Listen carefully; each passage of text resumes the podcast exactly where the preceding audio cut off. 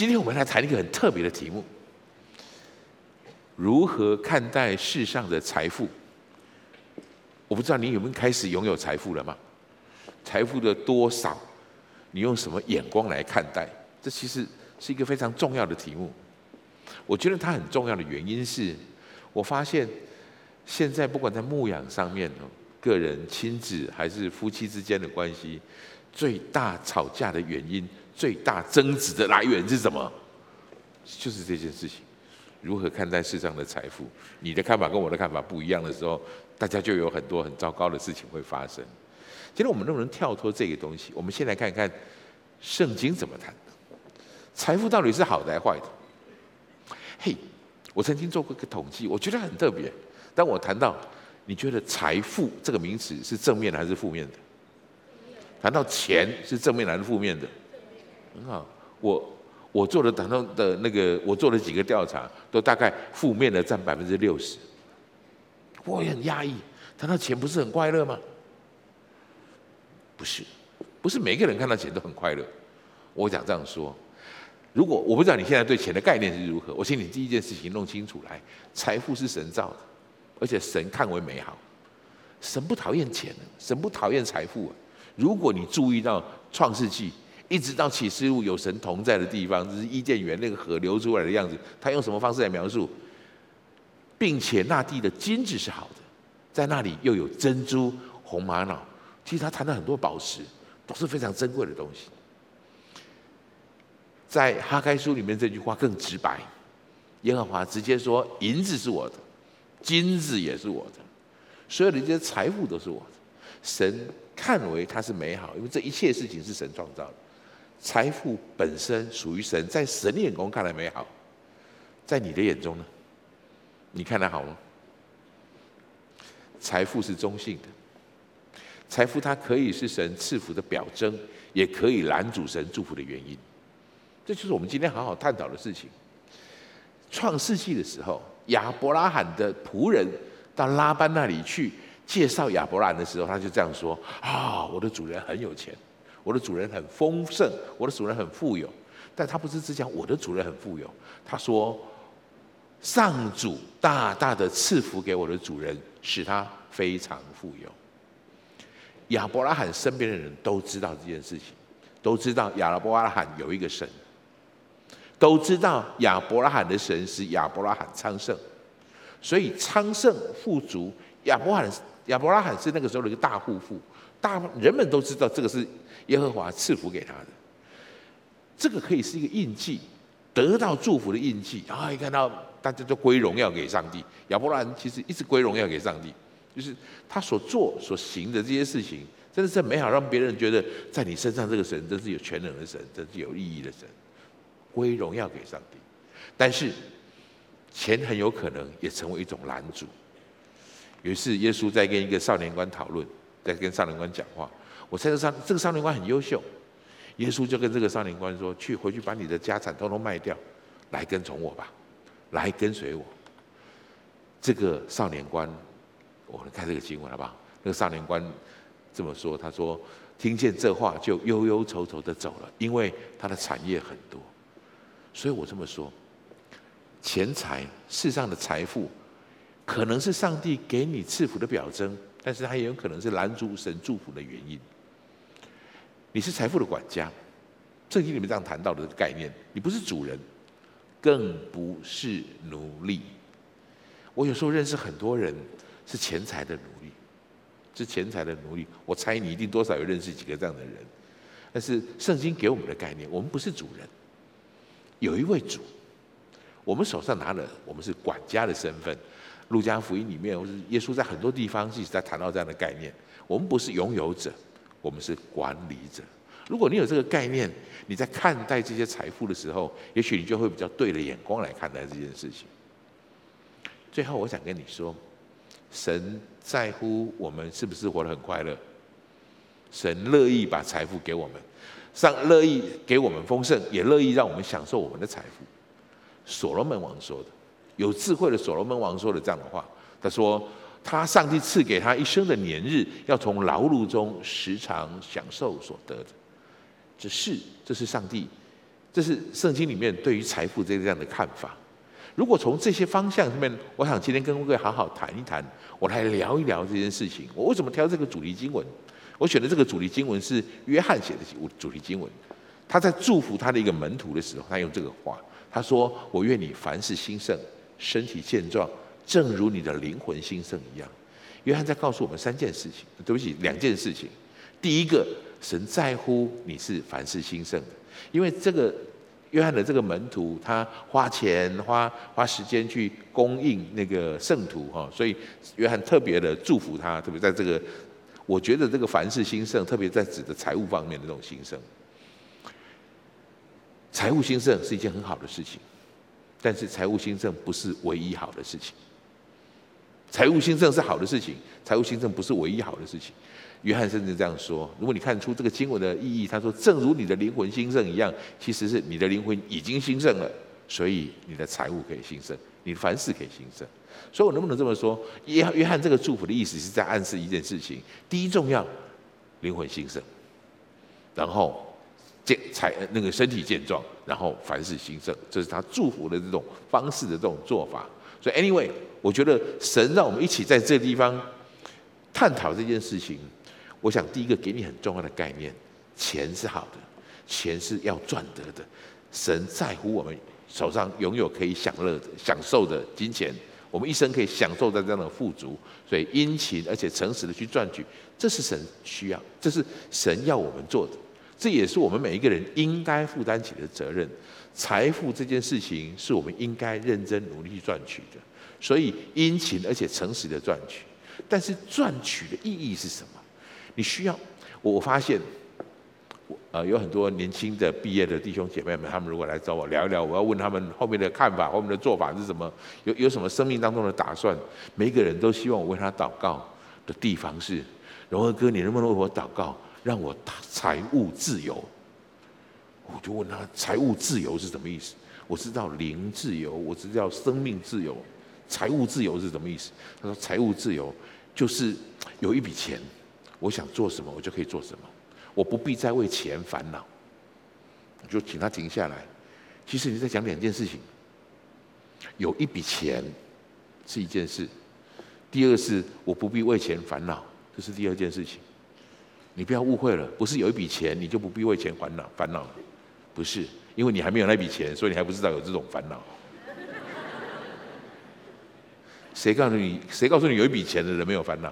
有一笔钱的人烦恼，烦恼可能更多，但是不再为钱烦恼这件事情，你是不是可以做到？如果这是财务自由，我告诉他，我现在就有财务自由。圣经给我财务自由。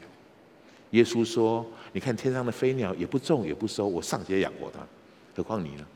不要为明日忧虑，要吃什么，要穿什么。如果你指的是我不必。”忧虑，我要我要吃什么，要穿什么？我要告诉你，这个自由，我可以立刻为你祷告，你可以马上就领受。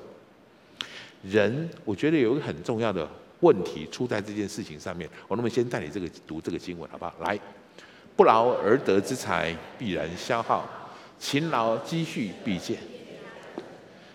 有时候我们认为我要在财富上得自由，这一句话本身让你在财务上没有自由。你一直想的是在财务上得自由，你希望一夜之间、一夕之间暴富，你希望去找这个工作，这个工作是立刻可以让你很丰盛、很有钱的，所以你放弃了很多原本你可以脚踏实地、可以勤劳储蓄的工作机会。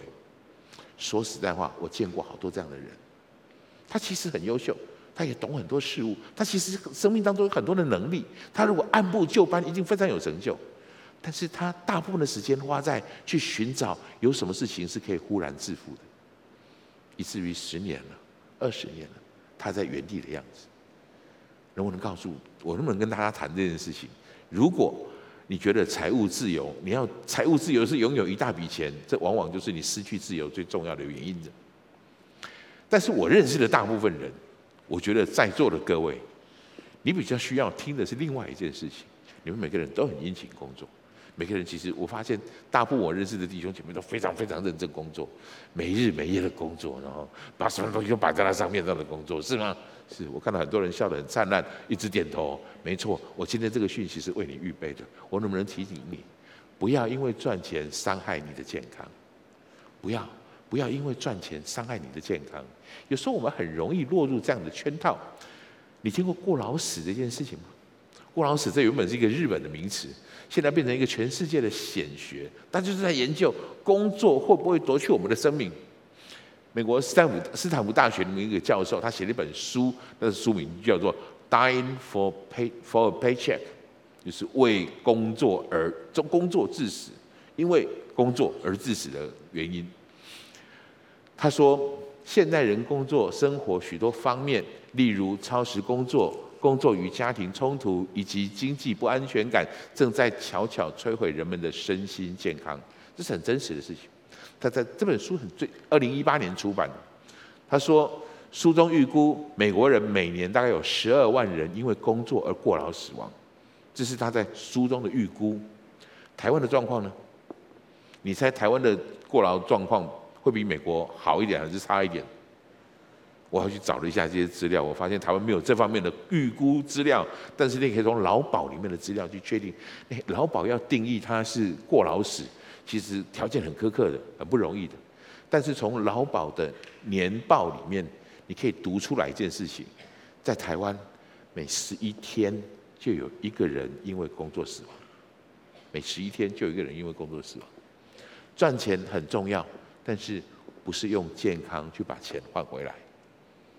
我认识很多很多的弟兄姐妹，我认识很多年长的弟兄姐妹们，他跟我他跟我抱怨这样的事情，他不应该说，他说他感慨，他很感慨这个事。年轻的时候，他一直忙着用健康去换取金钱，然后慢那慢慢年纪年纪慢慢越来越大的时候，他发现他又忙着去用金钱买回那些健康，忽然之间一生就过去了。忽然之间就这么结束了。前面我在忙着买健，前面我在忙着换钱，后面我在忙着换健康，很多东西都错过了。有时候这句话很真实，不是吗？我们往往急着赶路，而没有机会停下来好好欣赏风景。人生如果是一个旅程，一直都放在这样的事情上，其实是很不明智的。一直放在赚钱这件事情上，其实很不明智的。圣经是一个充满智慧的书，圣经都这样告诉我们。圣经这样他说。我好喜欢这个经文，那我们一起读一下好不好？来，要聪明些，不要耗尽心力追求；要聪明一些，不要耗尽心力去追求财富。这些事情成为我们生命里面我觉得很重要的一个这样的提醒。不要用健康去换财富。第二个，不要因为赚钱伤害你的家庭。我曾经我这么认为，我认为我所有的工作，在我孩子信主之前，如果你问我我为什么工作那么忙碌，我会告诉你，因为我的孩子。因为我的妻子，我要有一个家庭，说我是一个好爸爸，我要当一个好丈夫。我希望我所有的努力都是为了他们做的。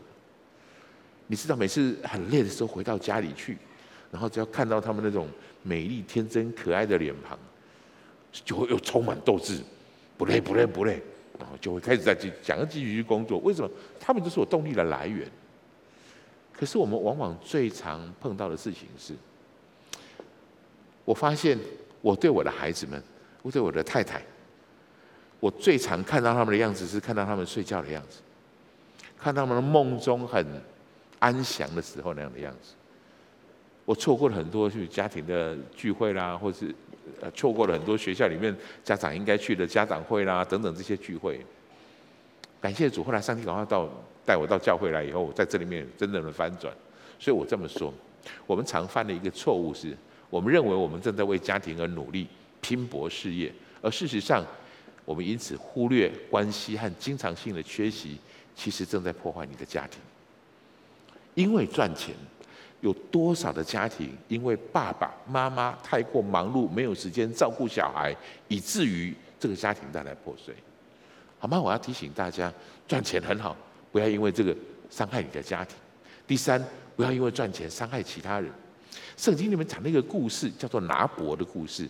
这是以色列那个亚哈王那个年代，亚哈王呢，就因为娶了一个太太，就是外邦的人，外邦那个叫耶洗别，所以他其实是他做了很多很糟糕的事情。我我能不能不要没有办法太多时间跟各位谈这个故事？我请各位回去读一下这个故事，读这个故事。亚哈王为了抢夺拿伯的葡萄园，他竟然耶洗别用计害了拿伯，取了他的生命，找了些这些长老贵胄来编了一个故事。来诬赖那个拿伯，所以拿伯后来就被一些匪徒用石头打死。详细的故事，我请你回去看一下这个故事。但是我今天想要跟你说的东西是这样：亚伯、亚哈的贪婪和耶洗别的好的奸恶，长老贵胄间的狼狈为奸，匪徒的加害，其实是现在这个世界的缩影。各位，亚哈王的故事在很久以前。太阳底下没有新鲜事，今天仍然继续在发生。抢夺，用一个非法的手段，一个不正常的手段去抢夺了一个土地。是的，他变得很丰裕，他变得很富裕，他变能得到的让这个这个金得到的那块葡萄园。但是现在的情形是如此，掌握政治或是金钱的优势，往往使人们认为强取豪夺、适者生存是理所当然。现在在以前。我们谈的金钱，我们谈的赚钱是交易。我细心打造了这个杯子，我打磨好了这个杯子，我把这个杯子卖给你，我得到金钱，但是你得到这个杯子，我们是互惠的，我们是互利的。但是现在越来越多的状况，金钱变成一种游戏，变金钱变成一种攻略的方式。我在想尽办法把你口袋的钱拿到我的口袋来。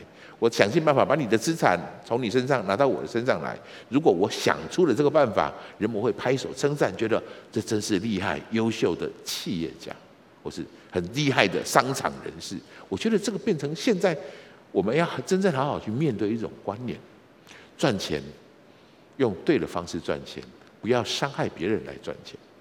我刚刚告诉大家，现在这个时代比以前时代更危险、更不容易。因为现在这个时代的贫富差距极大，我找到一个去年的资料，这是乐施会去年二零一八年的报道。世界上最富有的百分之一的人，拥有全世界财产的百分之八十二。你有一下概念，这是什么意思？全世界最有钱的那百分之一的人，拥有全世界百分之八十二的财富。也就是说，全球九十九趴的百分之九十九的人口的资产总和，比不上他百分之一的精英。我举这个例子告诉你的目的是，我想让你知道，金钱在现在这个时代已经变成一种游戏，金钱变成一种追逐的目标，一种累积的方式，它在慢慢失去它的价值。我能不能提醒你，如果你的衣橱里面有三件以上的衣服可以替换，如果你现在的口袋里面有零钱，如果你有一个今天晚上你有一个住的地方。如果你上次吃东西是在二十四小时之内，你就算富裕的，你知道吗？你就离贫穷线很远很远了，你了解吗？你需要的比你想要的简单多了。但是人们现在越来越多的在追逐，人们越来越多的东西在抢夺。求主帮助我们，我们要赚钱，我们殷勤诚实的赚钱，但不被卷卷入这些不容易的方式里面去。我刚才谈到的这件事情。殷勤赚钱居前，我有三个提醒：第一个，不要因为赚钱伤害你的健康；第二个，不要因为赚钱伤害你的家庭；第三个，不要因为赚钱伤害其他人。容不容易做到？我不知道你会不会觉得这样绑手绑脚的，这样子还赚什么钱？这个这个也不行，那个也不行，那我还赚什么钱？怎么赚？我告诉你一个秘诀好吗？保罗给我们一个这样的秘诀。保罗秘诀是什么？我们来读一下歌罗西书的这句话好吗？来，请。无论做什么，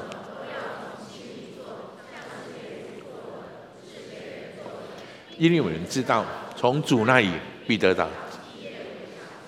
你们所侍奉的乃是主。如果你把上帝放在对的位置上，其他的事情就会在对的位置上。如果你知道你在做这个工作，你是为了主做的，这个概念不一样。各位。大部分的人拜神，是因为我把我的工作、把我的金钱放在这里，我要拜这个神来帮助我的这个工作。我求神拜佛是为了让我财源广进。这不一样。首位是在我的事业，我的钱。如果你来到教会，耶稣给我们的教导是：你得摆在第一位的是我的神，我的主，其他的才会在对的位置上，其他的事情才会在对的位置上面。这是完全不一样的概念。所以我要给你一个很重要的字，空格。你要谨慎而且坚定的自守。你要清楚知道你生命当中的神到底是谁。你得清楚的把对的位置摆放出来。我说的这件事情，譬如我们在谈到这样的事情，你不能主这件事情，上帝跟金钱，你不能把它放在一起相提并论。神很清楚的告诉我们，不能有两个神。我能不能这样天提？我们要谨慎坚定的自守，就表示事实上财务、财富是会给我们带来风险的。这个风险从哪里开始？这个风险的问问题最大的风险在哪里？耶稣说了这样的话，这是耶稣说的话。耶稣说的话就是不要让财钱财变成你的主人。我们来读一下耶稣怎么说的，好吗？来，一个仆人不能侍奉两个主，不是爱这个爱那个，就是重这个轻那个。你们不能又侍奉神又侍奉马门。你马门就是财神的意思。你不能又侍奉神，你又侍奉马门。弟兄姐妹们，你把位置摆对了。其他的事物才会在对的位置上面。当你把神摆在对的位置上，钱才会在对的位置上。这是我们耶稣常提醒我们的事情。耶稣自己解释的，为什么？为什么你要把有些人领受了上帝一样的道理、一样的道的丰盛进到每个人心里面？为什么展现的不一样？有些人就能够长出三十倍、六十倍、九十倍、呃一百倍的果实，有些人怎么就长不出来呢？耶稣做了这个解释。耶稣在这个比喻里面，他这样解释这个事情。我们一起读一下来。后来有世上的思虑、钱财的迷惑和别样的私欲进来，把道挤住了，就不能结实；把道挤住了，就不能结实。所以原本神是公平的，神是公义的，神乐意把种子、把道、把神的道赏赐在我们当中。但是有些人可以长出果效，有些人不能长出果效，跟钱财的迷惑有直接的关系。所以我能不能这么说？世上的财富最大的风险是你太看重它了，超过了神，他成了你的主人。世上的财富最大的风险是这个，你让他成为你的主。另一个风险是什么？你太不看重他了，他成了你的重担。各位，财富是有风险的，财富另外一个风险是什么？你太不看重他了，结果。这个地方一个坑，那个地方一个洞，这个地方不足，那个地方又不够，你不在乎，你也没去管理这样事情，这个东西成为你生命里面的重担。我能不能告诉你，当我们落到生命里面，财富就是说我们在在生命当中，你就遇到那种缺缺钱或者欠债，在一个很深的深渊当中，那是一件极痛苦的事情，极不容易的事情。让我从这样的事情开始，如果你正在负债的风险中，你有可能会负债。如果你现在的情形是有可能负债的，让我早早来提醒你，负债这件事情走进去比走出来容易多了。我再说一次，负债这件事情走进去比那从负债的深渊当中走出来容易很多，所以你要小心你怎么进去。你刚开始有这样感觉，就是你知道你的负债的状况，在在这个负债的情形的时候，第一个最重要的事情。我不知道，我今天在祷告预备这个讯息的时候，上帝要我特别好好讲好这句话，承认他，也要勇敢面对他。财务问题会越来越大，财务破洞会越来越大。有一个最刚开始大家很一致的原因的开始，就是你忽略它的存在，因为这是很痛的东西，你不想看它，你随时可以拿到补充的资金。刚开始的时候，所以你不想去看面对，你到底面对了，你到底缺了多少钱？你到底欠了多少债？你不面对它，你就永远没有办法真正的去对付他。你要面对这个问题，你要你要面对他，你找个人告诉他我目前的财务状况是如何。你注意到了吗？我们大部分不会跟别人谈我的财务状况，特别那些正在面临财务风险的人，那些风险的人，我要提醒你，我觉得今天圣灵在提醒我，好好把这件事情告诉你，谈出来就一定有解决的方法。第二个，请你。你要开始到教会里面来，你开始把这件事情交到上帝的面前。但是，请你要注意，不要期望上帝用神迹突然把你的负债不见了。我为很多人这样的祷告，我发现我主请他，我问他说我能为你做什么祷告，他不好意思直接说，但他的意思都是能不能这样子，然后就好了。请你不要这样想，就像你当初也不是因为上帝某个神迹让你负债的一样，你不要认为上帝会用这种方式把你带出来。我不是说上帝不能做到，我常告诉你，这不是上帝常有的作为。上帝会给你应有的力量、态度去解决这个问题，他会给你。上没有上帝解决不了的事情。如果你已经在负债当中了，我请你知道这件事情，上帝有能力可以带你去解决这样的事情。所以我总结起来，这是这是对于风险，有可能你会进入风险的人，我能不能这样提醒你：面对他，为他祷告，然后用对的态度去面对，用对的态度去解决。如果你已经在你已经在负债当中了，怎么办？已经在负债当中的，我们也给你两个提醒。如果你的负债不多，也就是说在你的范围许可之内，我请你现在可能就要立刻做一件事情，量力设定停损点。你要这个停损点，停损点指的是你能够承担的风险。这个债务到，譬如你正在投资，譬如你正在开一个公司，或者你在做一个事业，刚开始会需要钱，你需要多少钱？你得确有一个一个清楚的标志，我缺了哪些钱，这些钱的金额目前如何？你得做一个这样的统计。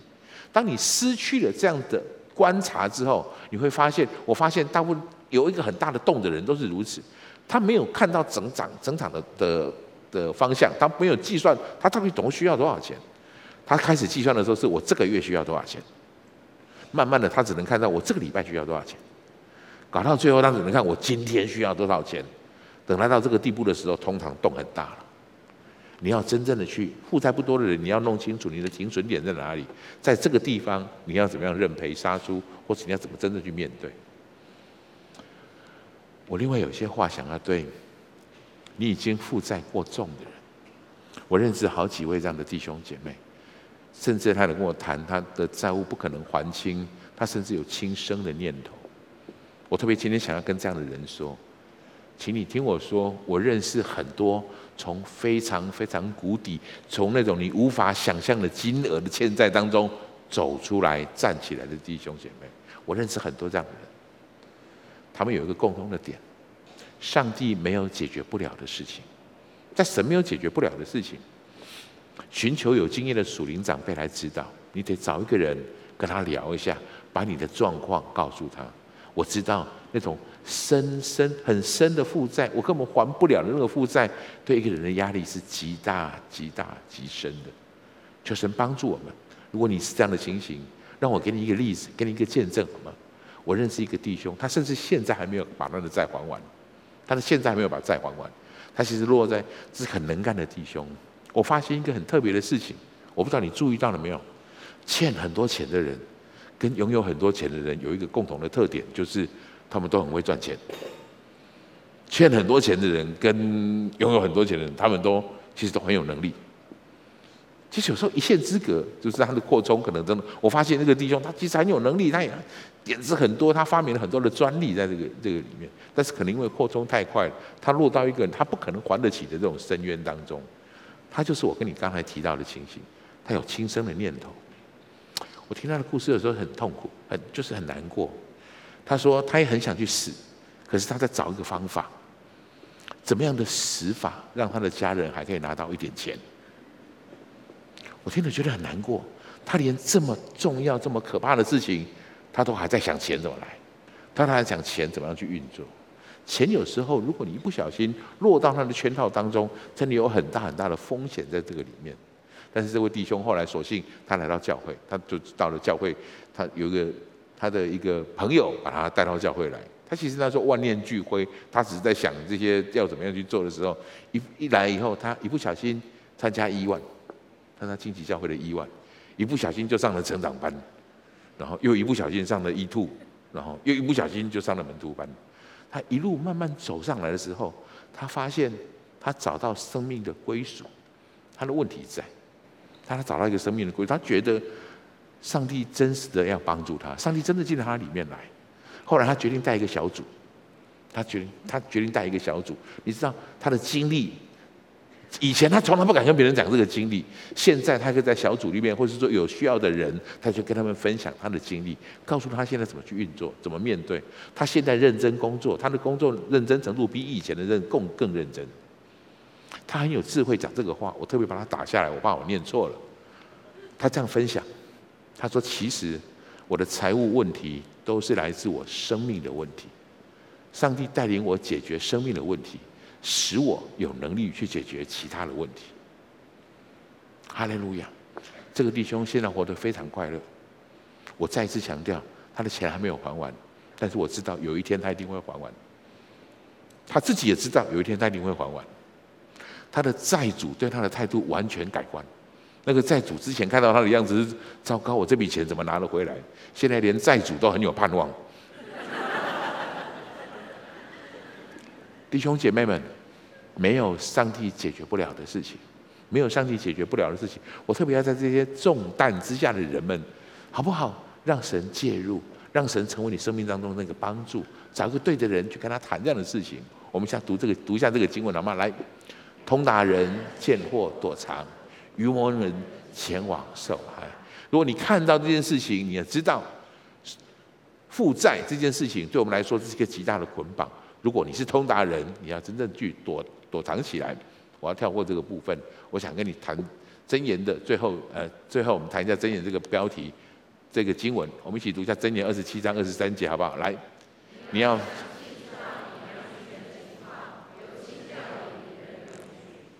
如果你有这个概念，世上的财富对你而言，你是管家。我今天如果问你，请问你，你知道你现在手上有多少资产吗？你知道吗？请问你，你现在手上有多少负债？你知道吗？你知道吗？如果你的答案两个都是 yes，恭喜你，恭喜你，你是一个好管家。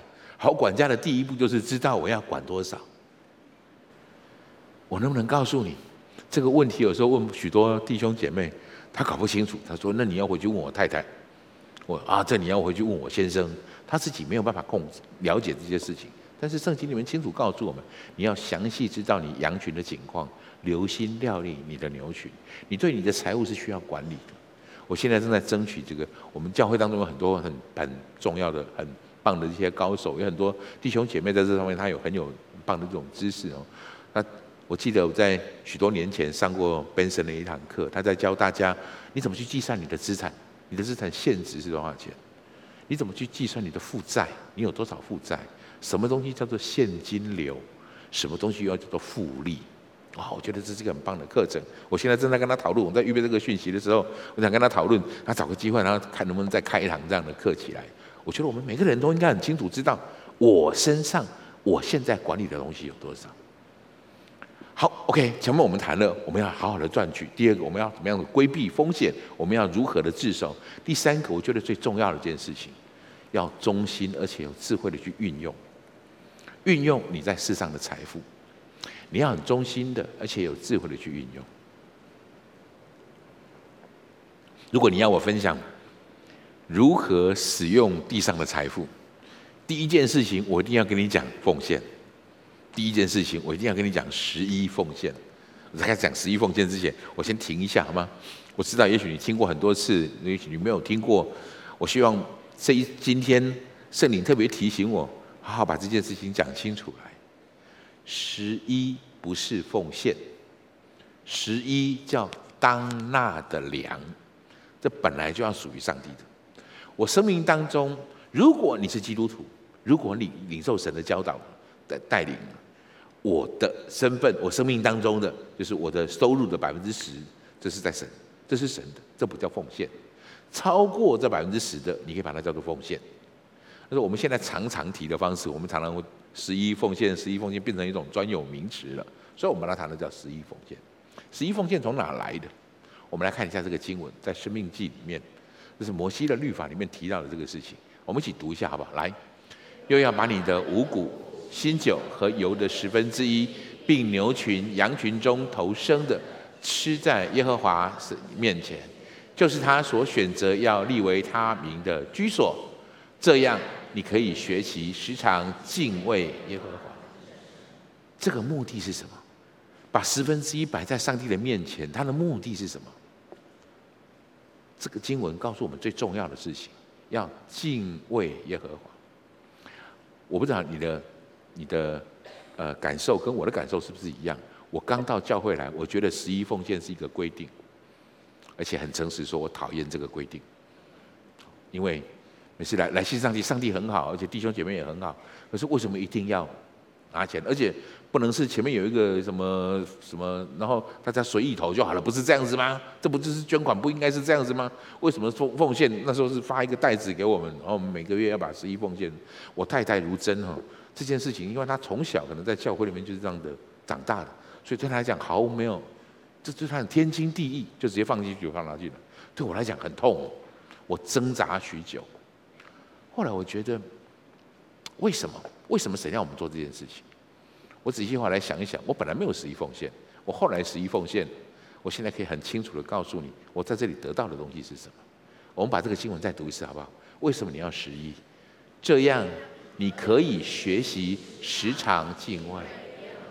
十一奉献，十一是为了敬畏神，十一是为了敬畏神。请问你，敬畏神是不是一个规定？敬畏神是不是一个规定？好像你一定要敬畏神哦。如果你不敬畏神，你就会被处罚哦。如果你有敬畏神，很好，上帝就会给你奖赏，是这样吗？你敬畏神，或者你来信耶稣，你信了上帝，你的概念是什么？因为你到了一个神面前来，那个神说你要敬畏我，所以你一定要敬畏他。你不敬畏他，你就会被处罚。你如果敬畏他，好，你很乖，我给你一点糖吃，是这个概念吗？敬畏神，我们讲清楚一点。敬畏神是认识神的伟大，认识神的恩典，认识神的慈爱之后的后果。如果你不认识上帝，你不要谈敬畏这件事情。你如果真的认识上帝，你一定会产生敬畏的感觉。这世界是他创造的，我是他创造的，我在母腹当中，他就已经创造我了，他就已经选择我了。如果你知道他的全能，你知道他的伟大，你知道他掌权在宇宙的起始，你知道他掌权在宇宙的末了，你心里会产生一个油然敬佩的心。对不起，这是你产生出来的，不是他规定你要敬畏他的。我简单说，我敬畏我的父亲。从来不是我父亲规定我这么做，那是一种从心里面产生出来的感受。我知道你爱我，知道你疼我，知道你对我有计划。我们对神就是如此，所以我愿意遵循你的法则。什么叫敬畏？就是我对你又尊敬又害怕。怕什么？怕我做了什么惹你生气的事情。这是我们在神的面前有敬畏的心的意义。所以弟兄姐妹们。如果你开始在这件事情上面学会这件这样的状的做法，纳十一跟敬畏是同一件事情。为什么？纳十一是一种敬畏神的表现，表现一种敬畏神的学习。敬畏神是我们蒙福的法则。你是因为纳了十一，你开始领受这个祝福。各位，敬畏神从来不是一个规定，请你不要误会了。但是敬畏神是我们蒙福的法则。你为什么会得到祝福？你为什么能够享受永生？你为什么会有耶稣的爱在你身上？因为你敬畏神，你遵行他的法则，你就活出这样的生命出来。不是规定，是一种我们心里面决定要做的事情。这是这是这样的。呃，我希望这个方式各位可以清楚了解我要说的。敬畏神是我们蒙福的法则。那至于乐捐呢？乐捐是另外一回事情。捐款表明的是你的爱心，表明是你的爱心。但是奉献表明的是你敬畏神的心，这是两件完全不一样的事情。我们刚才的诗会的同弟兄姐妹们在带大家做奉献那段的祷告里面，他一定会这么说：如果你不是基督徒，请你先不要奉献，但是你可以捐款，你可以乐捐。我们在场当中有一些人，你可能刚到教会来，我们刚才在收奉献的时候，你放了一些钱进去，你捐款给乐捐给我们的牧风关怀协会等等这些机构，我很谢谢你。我也很佩服你的爱心，我也很敬佩你身上有这样的爱心，因为你有这个爱，所以你把它这个给予成为你生命给予，你表明这样的一个爱心。但是，如果你还没有决定你要敬畏神，请你不要奉献，否则没有意义。我再说一次，除非你已经决定要敬畏神，奉献就代表你敬畏神的意义跟敬畏神的学习。如果你还没有决定要敬畏神，奉献对你来讲就没有意义。你可以捐款表明你的爱心，你不要说这是我的奉献，奉献是为基督徒预备的，奉献是一种祝福。请你跟我说这句话：奉献是一种祝福。从我开始奉献之后，我觉得刚才我谈到的那个财务的自由，那个自由真的进到我里面来。我不能跟你说，我不能跟你说，我有一笔一大笔钱，不管要做什么，我都我我觉得我有一笔钱预备好了，我可以做那件事情。我不能这样说，但是我可以说，我知道我要做什么事情，我一定会有那笔钱。我心里很清楚，我知道如果我想要做哪件事情。神会给我那笔钱，我会拥有那笔钱的。各位，如果这个是财务自由，这叫真正得到自由。从什么时候开始？从我开始从十一奉献开始，我脱离那个金钱跟瑕疵的捆绑。我要给你介绍一个祷告词，我听到一个弟兄的祷告，非常美好的祷告，很特别的祷告。他这样说：“亲爱的天父，以我现在的条件，我实在很难负担得起十一奉献。”下拉巴巴巴巴巴巴巴，请你原谅。卡拉巴巴巴巴巴巴巴，很真实，不是吗？没有多久，他听到上帝回答，上帝回复给他，上帝说：“亲爱的孩子，以你现在的条件，实在很难负担得起不十一奉献。”这是上帝给他的回答。为什么？因为你需要我的祝福，这样一来，你才能在这个财务的捆绑中得到真正的释放。你承担不起。你不做十一奉献的祝福，这是这很真实的祷告。其实你们都认识这位弟兄，这是修哥的祷告。这是修哥的祷告，我听他分享这样的事情。所以你可以看到修哥这个人，你看他身上，他就展现出了这样的榜样出来，一无所缺，没有捆绑。为什么？十一奉献是他生命当中非常重要的一个事情。即便在他最不容易的时候，他也很。这个也很乖巧哈，他不十一奉献，他祷告请求上帝帮助，请他可不可以允许我不十一奉献？但是神终究没有让他把这个祝福从他身上挪开。我认识一些弟兄姐妹，有有认识一些弟兄，他是专门做财务 SPA，就是帮忙解决财务问题的这些高手啊，他懂很多的法律，也也知道各种这种不同的情况。所以，如果我们有些什么财务有问题，或者有比较债负债状况比较。复杂的人，我们就会介绍，请他跟他协谈一下。以前我们把它叫做财务 SPA 啊，以前我们有这个服饰这样。这位弟兄很特别，他只要有人来做财务 SPA，坐下来第一件事情，他问的第一个问题，不是问你欠多少，不是问多久了，他问的是你有没有十一奉献，这是永远他问的第一个问题。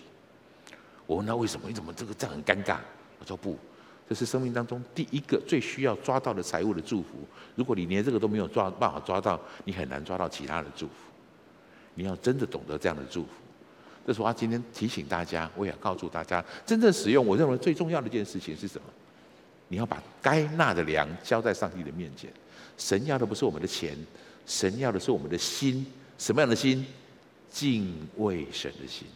愿大家都活在这个祝福里面，都活在十一奉十一的这个祝福当中。每个人的领受上帝给的祝福，除了十一奉献之外，你怎么使用？第二个，我想提醒你的是，你应该存下来，你要存钱。OK，大部分的关呃，大部分的呃，一般的通例上面来说，你做的十一奉献，我很鼓励你，你也做十分之一的储蓄，把你的拿到的金钱，第一件事情先做成这两份，一部分是属于神的。一部分是属于你未来你要做的储蓄。我们来读一下箴言这句话好吗？来，智慧人家中积蓄宝，愚昧人谁得来谁吞下。这是一个很重要而很本质的事情。圣经教导我们，我们要真实的去去领受领受这个存款存有有存存款的这种祝福。你要懂得储蓄。我在谈这件事情之前，我觉得我能不能好好跟你谈这个概念？从这个概念来谈，我们更清楚。神为什么要我们这么做？生命需要缓冲的空间。第一个事情，你有多少力量，你就可以拿多少担子。力量跟担子，这是互相比较的。各位，你的力量，力量减担子大于零的意思是，你的力量比担子还要大，所以拿起来还有一点余裕，还有一点余裕，这个叫做缓冲空间。如果你的力量减担子是小于零的，这叫做重担，这叫做过度的重担，因为你没有大那么大的力量，可是你扛了那么大的担子。你有这个概念之后，你会注意好这个事情。缓冲空间的意思就是在你需要以外，你要保有额度，你要有预备。你在生命当中，第一个，你的体力是如此，你的体力是如此，你做什么事情不要耗尽你的体力，你总会有所保留。人需要在对的时间休息，需要预备储存这样的力气，你才能够走更远的路，扛更多的东西。第二个是时间，我觉得时间是我们最常碰到的问题。我发现有很多人，他把你把他把 schedule 塞得很满，他把可能行程塞得很满，一天只有二十四个小时，他排了二十六个小时的工作，啊，就把这个东西排在这里面，这个样一来，你就变成有过度的重担。财务更是如此，如果你的收入小于你的支出，这就是重担。让我提醒你一个很重要的事情。如果一件事情或是一个人，他长期处在过度的重担之下，早晚他会崩溃的，身体上的、时间上的、财务上的。所以你要有这个概念，你要有这个概念，你要知道生命当中是需要缓冲空间的，所以储存对我们来讲是多么重要。对我们现在的情况来说，储存是一个。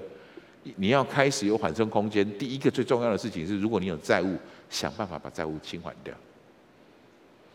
如果你已经债没有债务了，或是一些房贷，甚至是长期已经固定好的这种支出，你开始要预备做储存，你要储蓄预备，你有一个其他其他的事情发生的时候，你有一点预备的力量在这里。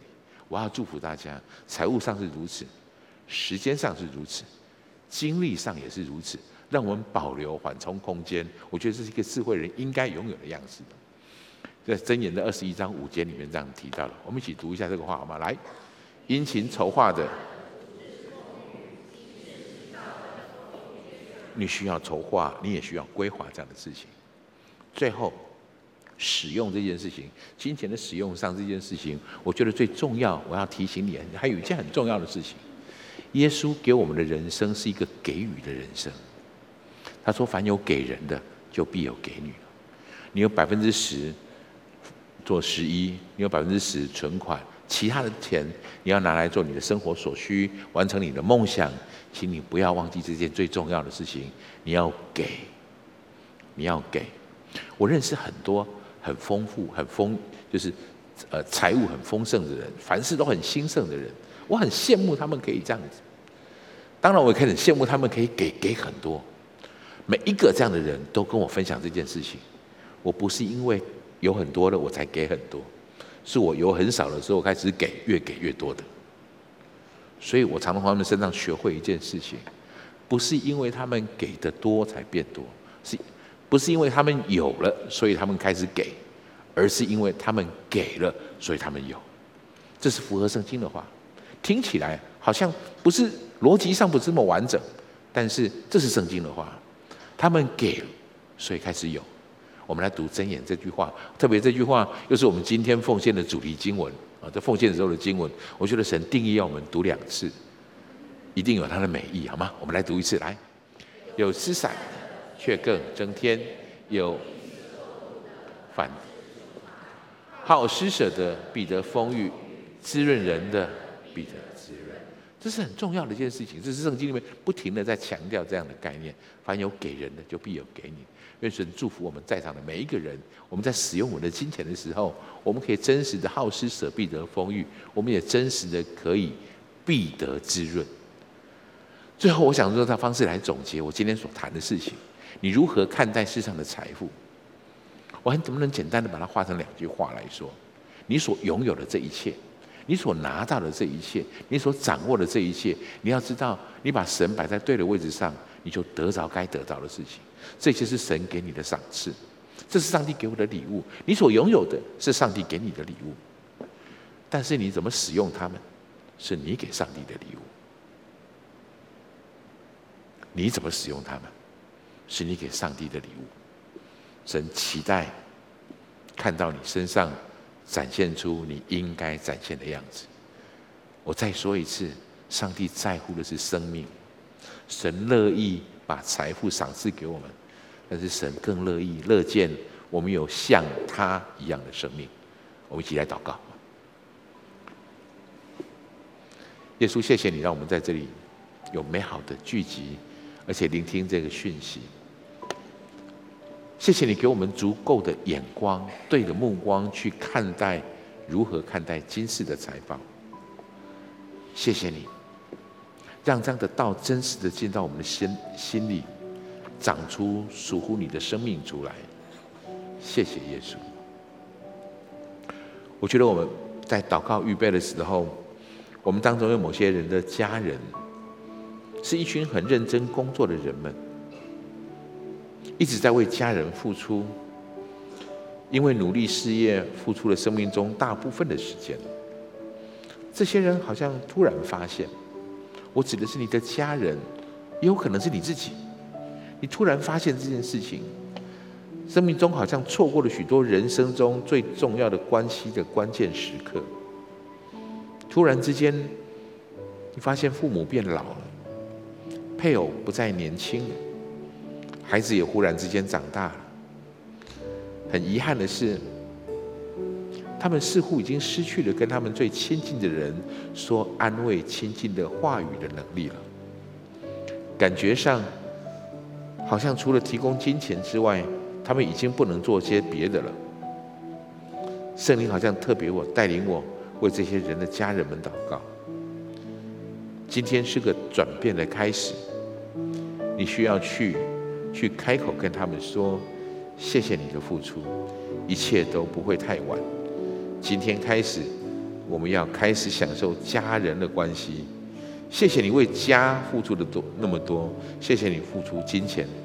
今天我们要看见金钱之外，我们还有很多值得享受的。我觉得今天是个开始，你需要对某人说谢谢。”于是你们开始跳脱金钱，得着更大的祝福。我觉得上帝把这样的恩典要放在我们当中，要真实的祝福我们。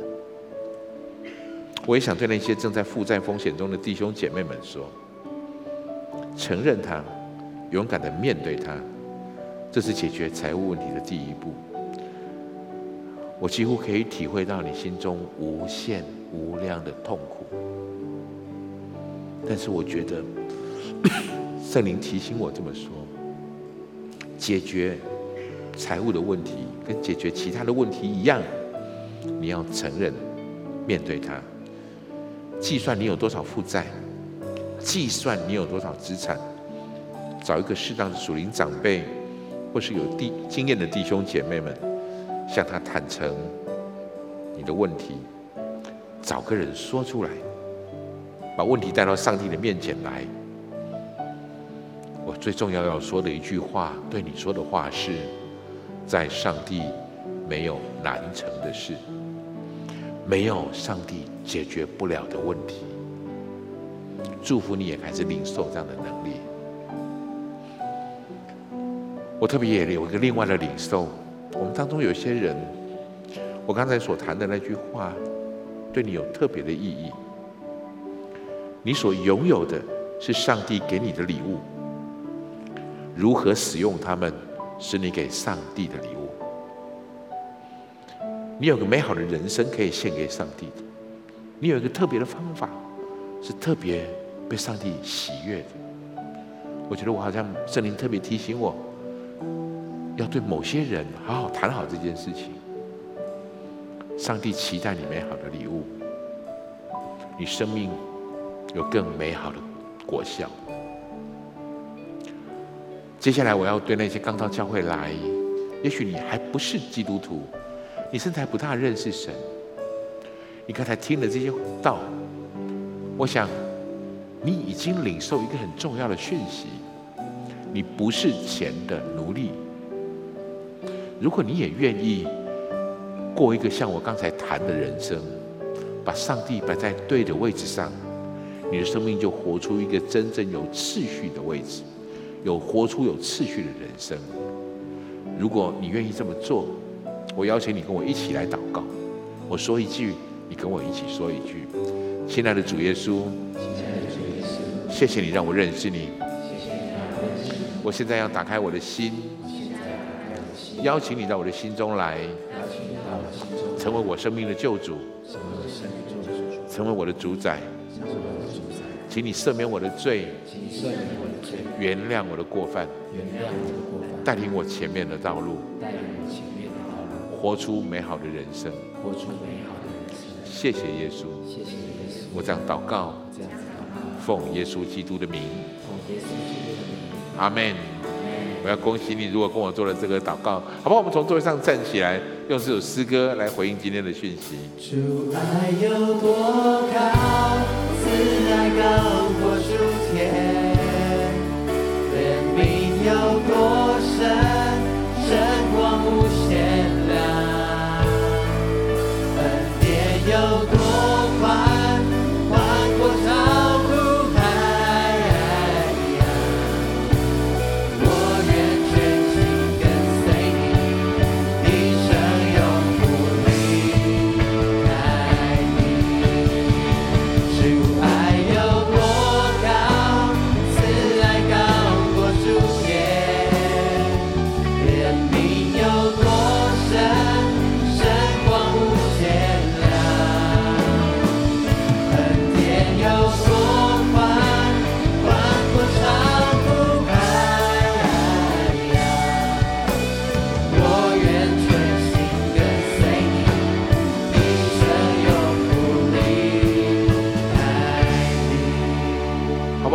大家张开你的双手，我们一起来领受上帝的祝福。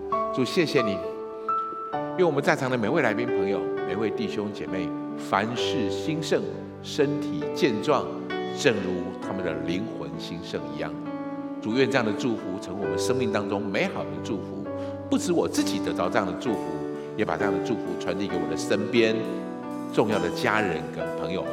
谢谢耶稣，愿主耶稣基督的恩惠、天父上帝的慈爱。和圣灵的感动，常与我们众人同在，从今时直到永远。奉耶稣基督的名祝福，哈利路亚！我们一起拍掌归荣耀给神。